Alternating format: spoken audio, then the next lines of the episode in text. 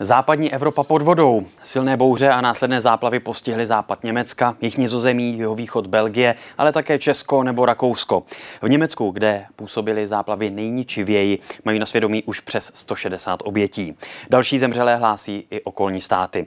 Jsou takové povodně ojedinělým ukazem v novodobé historii Evropy? Budou stále častější? Jak se na počasí podepisuje a prolíná klimatická změna? Otázky pro Alexandra Ače, klimatologa z Ústavu výzkumu globální změny Akademie věd. Dobrý den.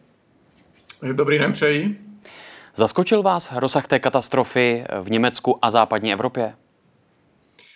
Eh, to je samozřejmě složitá otázka, ale v podstatě tyto jevy, které pozorujeme, to znamená extrémní srážky na straně jedné, které se střídají častokrát s extrémními vedry a s extrémním suchem, tak bohužel jsou právě v souladu s těmi prognózami klimatologů eh, prostě několik desetiletí, takže ve své podstatě ani ne, ale samozřejmě vždycky, když k té události dojde, tak člověk to sleduje samozřejmě se znepokojením a, a je to obrovský problém, ale nelze říct, že je to něco, co vlastně jsme nepředpokládali už, už dlouhá léta.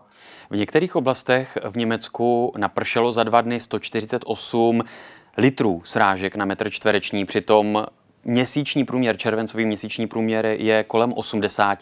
Jak vůbec tak obrovské množství srážek vznikne? Ano, tak tam vlastně spadlo eh, za ty dva dní asi průměrný dvouměsíční úhrn. Ono v zásadě eh, není až tak extrémní ten, ten úhrn na ten daný metr čtvereční, ale relativně extrémní byl ten ten plošný rozsah, to znamená e, celkový ten objem vody, který spadnul.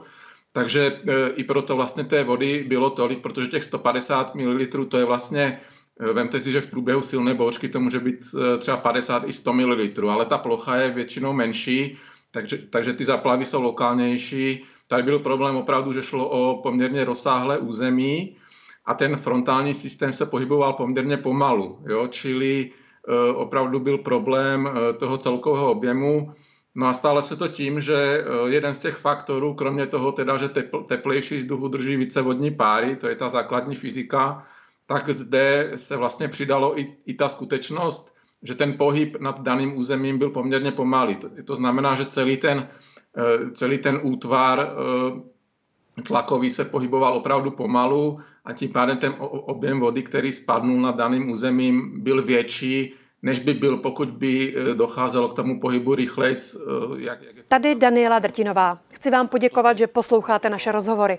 Jestli chcete slyšet celý podcast, najdete ho na webu dvtv.cz, kde nás můžete i podpořit a stát se členy DVTV Extra.